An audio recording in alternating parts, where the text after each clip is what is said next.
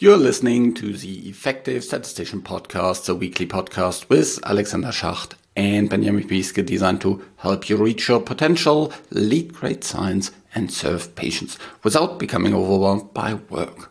Today, I'm talking to Anja Schiel, one of the most prominent statisticians within the HTA area, probably around the world.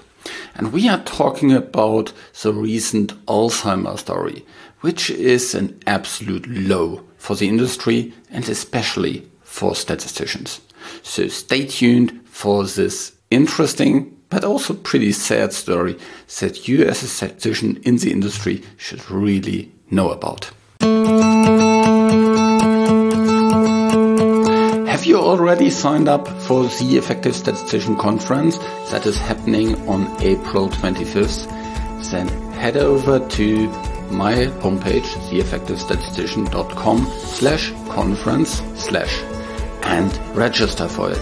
It's a free 5-hour virtual event that will help you to learn about many different aspects within your job.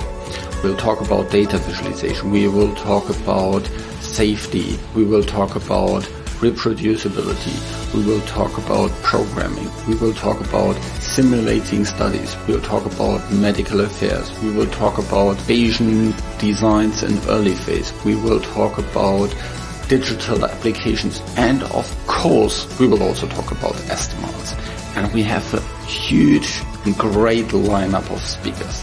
So we'll not have very long talks, and there will be lots of opportunity for interaction and asking questions. So check out theeffectivestatistician.com/conference. I'm producing this podcast in association with PSI, a community dedicated to leading and promoting the use of statistics within the healthcare industry for the benefit of patients. Join PSI today to further develop your statistical capabilities with access to the video on demand content library, free registration to all PSI webinars, and much more.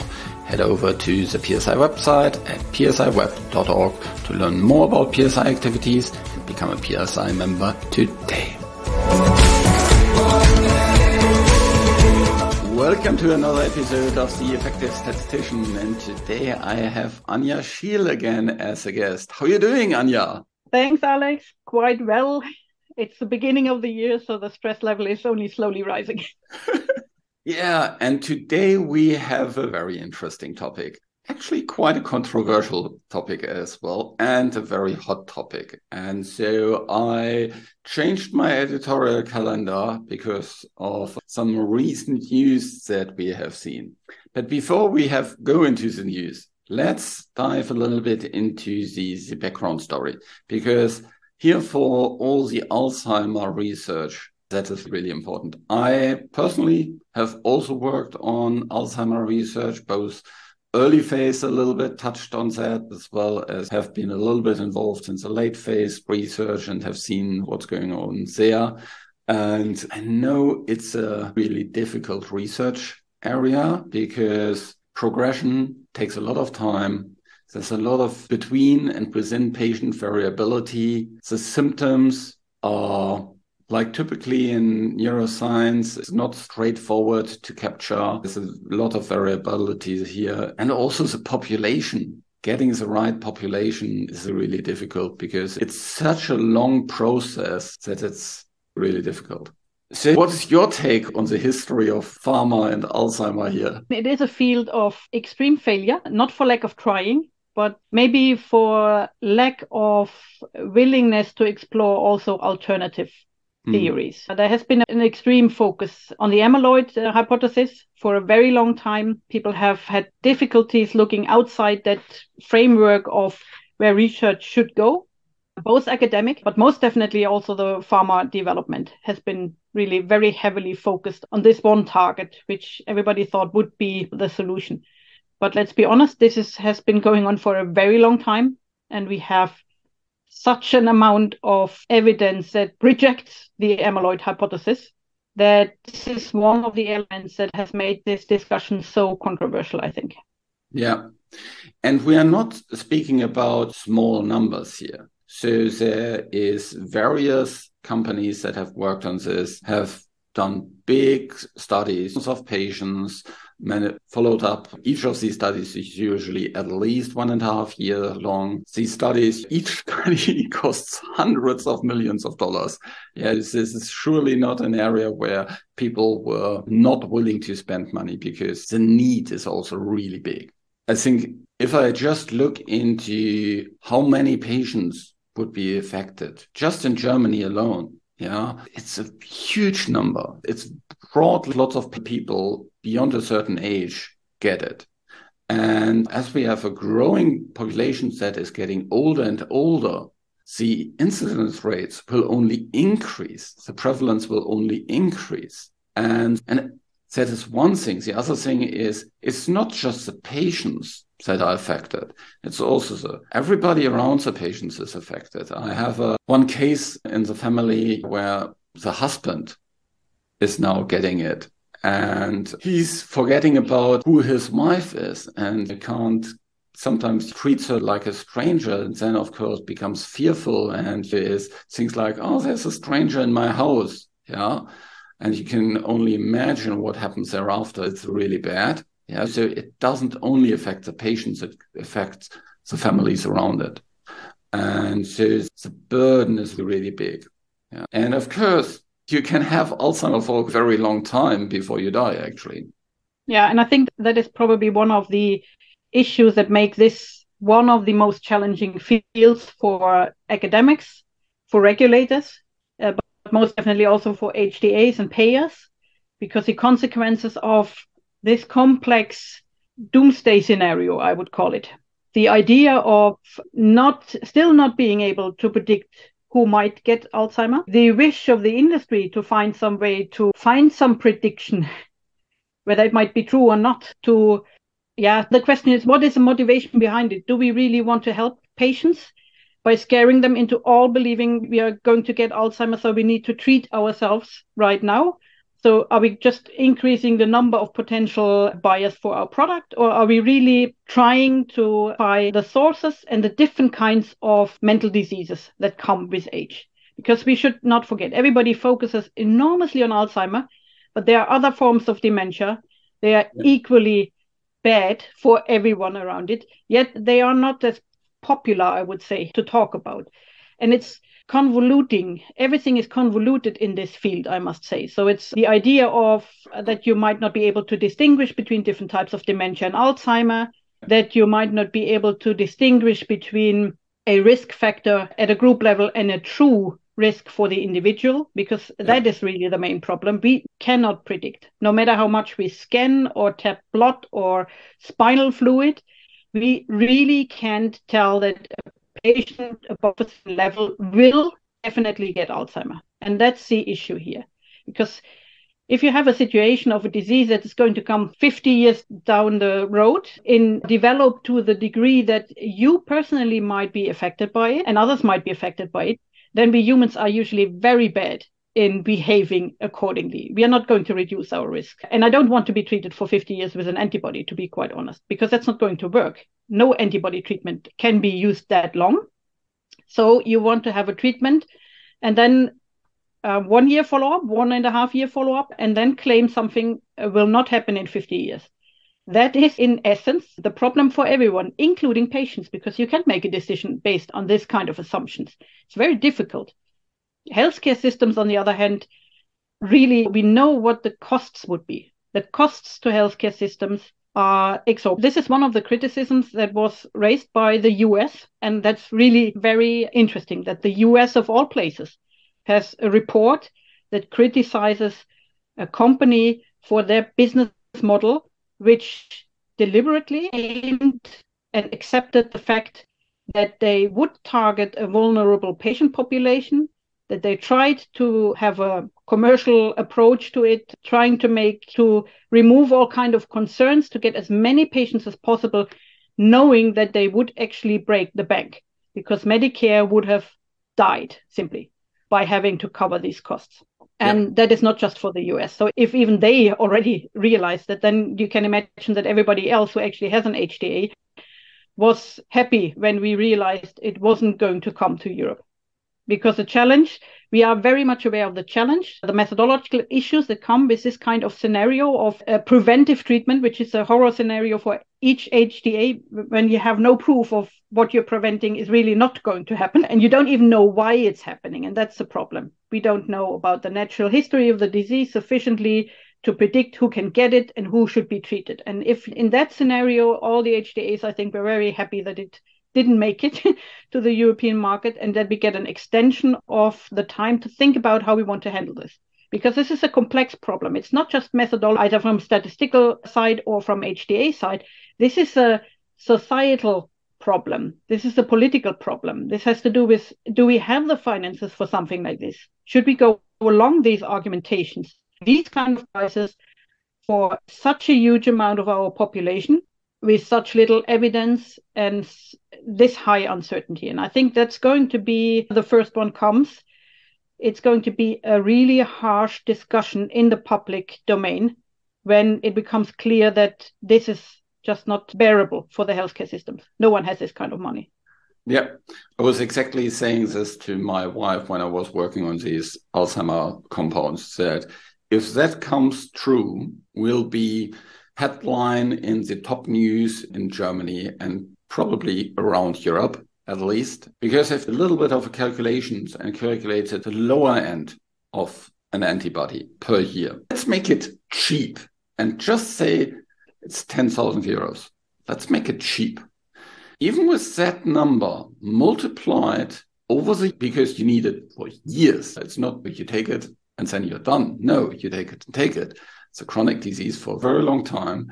Multiplied by the number of patients that would like to get it, you would break the German healthcare system directly. Yeah, this is just more spent than I think the healthcare system actually in the moment spends overall. Yeah, just this kind of calculation shows you that something is wrong here. Yes, it just doesn't work. There's no way we as patients, as a society, could pay for that. That's just no way. Yeah. And now there's the only solution to this is, as you mentioned, is to make sure that only those patients that really will benefit from it get it. That's the first point. The other point is, of course, also to speak about price. Yeah. I've just read an article on LinkedIn that was about another neurologic disease, ALS, where there's prices, yearly prices of $160,000 per year called on from companies. And this is not covered. Yeah. And then I think this doesn't even make financial sense from a company perspective, I think. Because why should you sell just a very little amount of your drug for a high price? Why not help many patients for a much reduced price? Yeah. Of course, producing an antibody is not the same price as producing a pill. But come on, it's also not as expensive as it was 20 years ago. And there's a lot of opportunity to have much, much more patients treated and helped and still get a good financial situation for the companies that provides it if there's a lower price. I think one of the things is, I once talked to a marketing person within a company and I asked him, this is business 101. Yeah, so revenue is price times volume. Very easy. Yeah. Why do we always go for high price to get this revenue?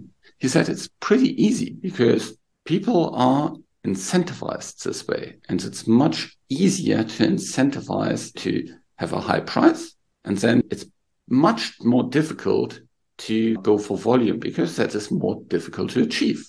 Yeah. So I think one of the problem is within the companies for the individuals, the incentives are wrongly set. I think the incentives should be set for how many patients can you help? And then you can say, and also make good benefit for the company. But I think that should be the first target. In history, there's so many cases where companies provided nearly for free or for a very minimal price. If you think back 100 years ago, when Lilly first brought insulin on the market, they didn't charge a fortune for it. They charged a very moderate price for it to make sure that as many patients as possible can get it. Because it was obviously life-saving. These pictures of these kids that I have in my mind, these super skinny diabetic kid, and then he gets insulin and then he looks normal. That's the history we also have as pharma companies. And we very often talk proud about this. Let's talk proud about this in the future again. That's my kind of feeling. Okay. That's a little bit my soapbox. Yeah, but I totally agree. The director of my agency always likes to talk about the ethical obligation that the pharma industry has to society. And I think that is one of the elements that's broken. The other element is also that every time they test wine, they come up with that the cheap wine never makes it to the top unless it's tested blinded. Because apparently we are all also very primed by now that expensive means better by definition. And that works perfectly also in pharma. And the other point really is that I agree that, yes, it should be volume. But just look at the list of shortages we are having constantly by now. And we knew when the pandemic was coming that the bottleneck wasn't even the fact that we didn't have a vaccine, but the understanding that it didn't have the capacity to even produce enough vaccine in time for everyone. And that is another aspect, because sure, you can say it isn't really that expensive to produce an antibody anymore. And in Alzheimer's, one can say that the investment was large, but not for the individual company per se. It's never made transparently clear what the real development costs are and the real production costs are. But if you have limited capacity, then producing less and selling it for a higher price makes absolute sense. Yeah, of course. And you see something like this also in the CAR-T world, where a certain shortage and unavailability is still a fact. No matter how much all academics are praising it and saying, well, this is the future of everything, then I'm still wondering why there isn't a factory outside my window producing CAR-Ts. And that's really one of the aspects where there is, again, misalignment. And there's misalignment in Alzheimer's. In the Aduhelm story, just everything collided. All the misalignment, all the problems we have in our system. We have seen that the FDA behaved in a way that many found unacceptable. We found it unacceptable that they very actively tried to remove every obstacle for this company and this antibody to make it to an approval, which is not their role. As regulators, we are supposed to be objective. We have transparent rules, but we also have rules of engagement, which we have to stick to. The FDA didn't in that. We can discuss with the industry, but we are not supposed to sit in the same boat with them. That makes us look very suspicious. One of the things that many of us felt very uncomfortable with. We are not supposed to ignore the input from experts. If you have an expert committee and they unanimously vote against a product, then I can't understand how the FDA can simply ignore it. There have been internal problems. Everybody can read it in the report that has been coming out about the lack of communication. As a statistician, it really hurts me because there were so many statistical issues that made you frown at least, or even gasp at best, hearing that my FDA biostatistics colleagues were not involved until the very last moment. They didn't know what was going on. One department not talking to the other department, not accepting the criticism, not listening to their concerns. That is just a collection of everything you should never do, because you ruin your reputation. And not just FDA's reputation, they ruin our reputation in Europe too, because there is enough concern. We have suddenly popped up on the radar of many people during the pandemic, people that have never heard of drug approval in Europe at all, now suddenly are aware of that there is such a system. And they wonder, how independent are we? Who are we working? And that is really a problem. I tend to say I'm increasingly feeling a pressure because I'm working for the Ministry of Health, not for the Ministry of Commerce. It shouldn't be my task to finance and incentivize the industry. That is for the Ministry of Commerce. My task is to ensure that my patients get good treatments, working treatments. And had this antibody been a miracle drug, without any question, with amazing results, the discussion would have been completely different. But this was not it. This was one of these cases where statisticians feel like somebody has been trying to squeeze out something that wasn't really there, ignoring all the negative studies, all the negative results, and declaring success on one single finding. Well, every statistician can tell you that's not good statistical practice. The analysis that were done, questionable. You can ask, what did you do? How much did you have to torture the data to reach the positive result? That is an additional aspect to this procedural, everything went wrong. Statistically, we are not buying this. Clinically, massive criticism. The amyloid hypothesis was dead as a dodo before this product was launched. No. As I said, the Alzheimer meeting in Lausanne the year before was really in the mood of, okay, we have to look somewhere else.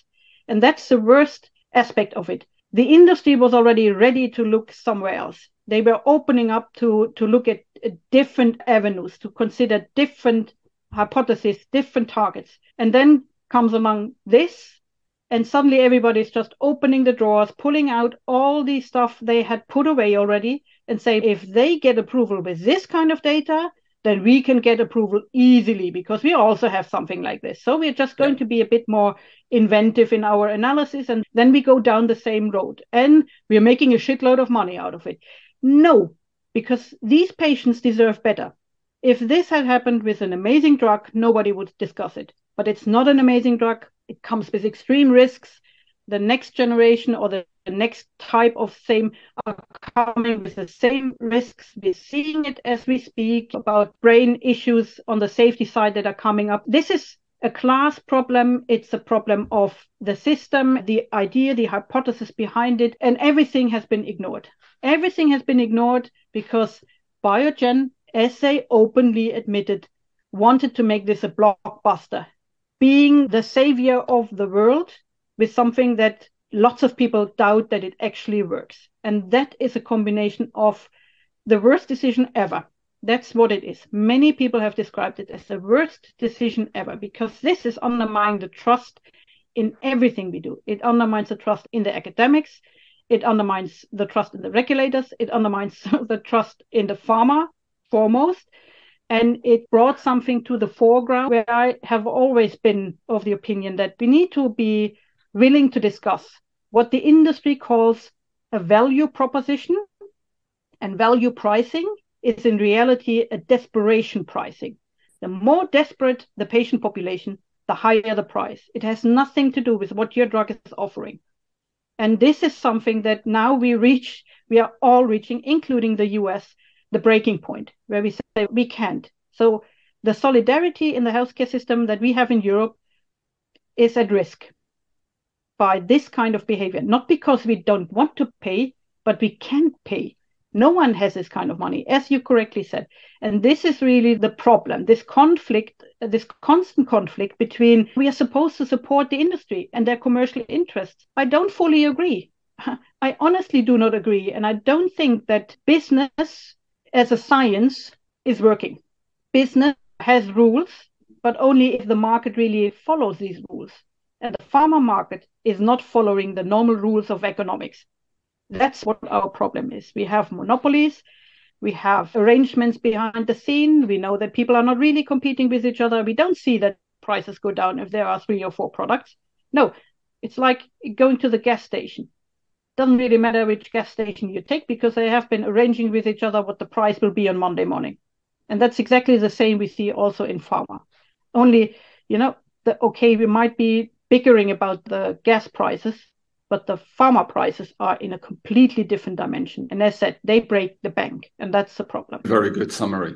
By the way, if you haven't heard about the news, I'll put a link to the report about what happened at the FDA that was issued by the US government in the show notes. I think it's a must read for everybody that works in our industry to understand what's going on and to understand the bigger picture.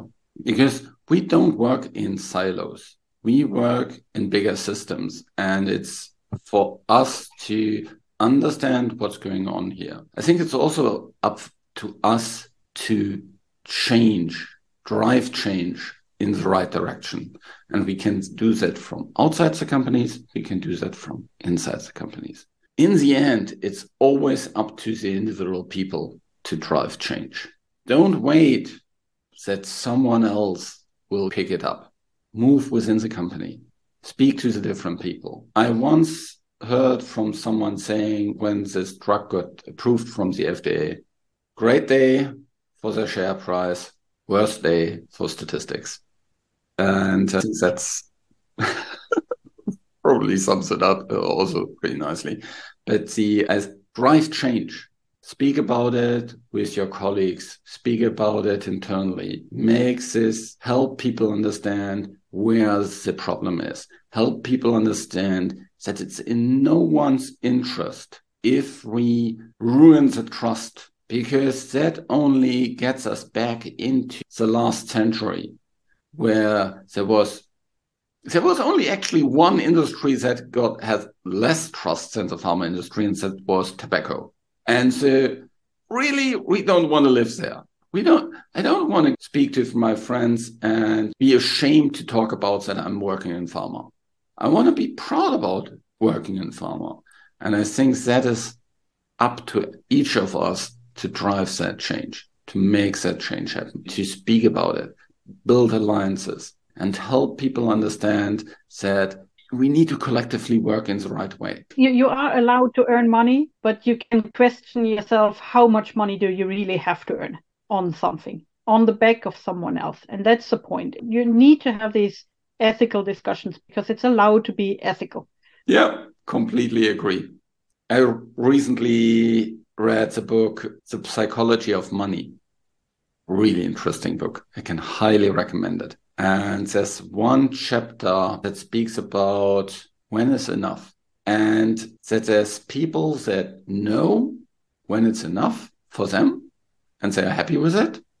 And there's other people, for them it's never enough. And the goalpost for what they want to reach is always moving. They always compare themselves to another person and another person. And of course, there's always a person that earns more, is more richer. You can ultimately compare yourself to Jeff Bezos or people are on that side. There's always someone that earns more. There's always bigger companies. But where's enough for you? Where's good enough? I think that is to think about that kind of psychological thing was a big insight for me. Any final thoughts from you, Anja, for this really interesting and actually pretty different episode here in the Effective Statistician?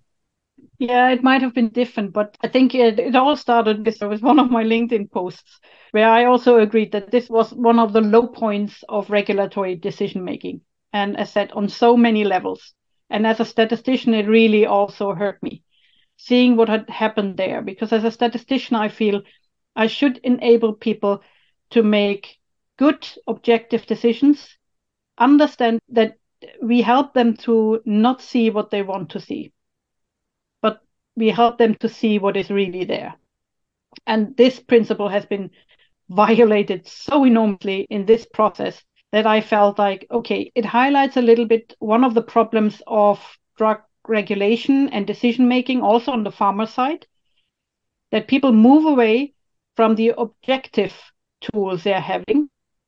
And decisions are made on so many other elements, including, can I make even more money, which should not be part of some of the decisions. And that is what I'm saying. This convolution of the commercial interest permanently with the science. And as a scientist, I refuse to be part of legitimizing something that is wrong, simply. And I know that the pressure is extremely high, in particular in the pharma industry, that you should shut up and just give them some kind of support, somehow find some solution for them for what they want to see. And that's exactly what we're not supposed to do. We don't want to help people to make arguments for something that's wrong. Thanks so much.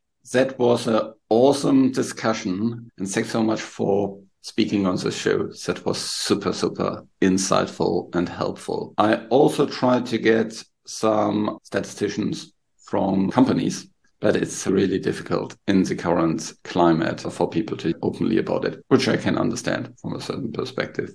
So unfortunately, I'll not be able to cover that in my podcast as the other point of view. But I really urge you, have a look into what's going on there. It's very informative.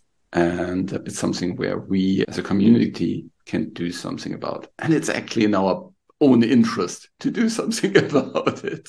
Thanks so much. Have a nice day.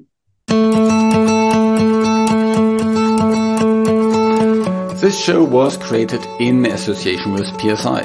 If you haven't yet registered for the conference, the Effective Statistician Conference that is taking place on April 25th, head over to theeffectivestatistician.com/conference. Thanks to Rain and her team at VVS who help with the show in the background, and thank you for listening. Reach your potential, lead great science, and serve patients. Just be an effective statistician.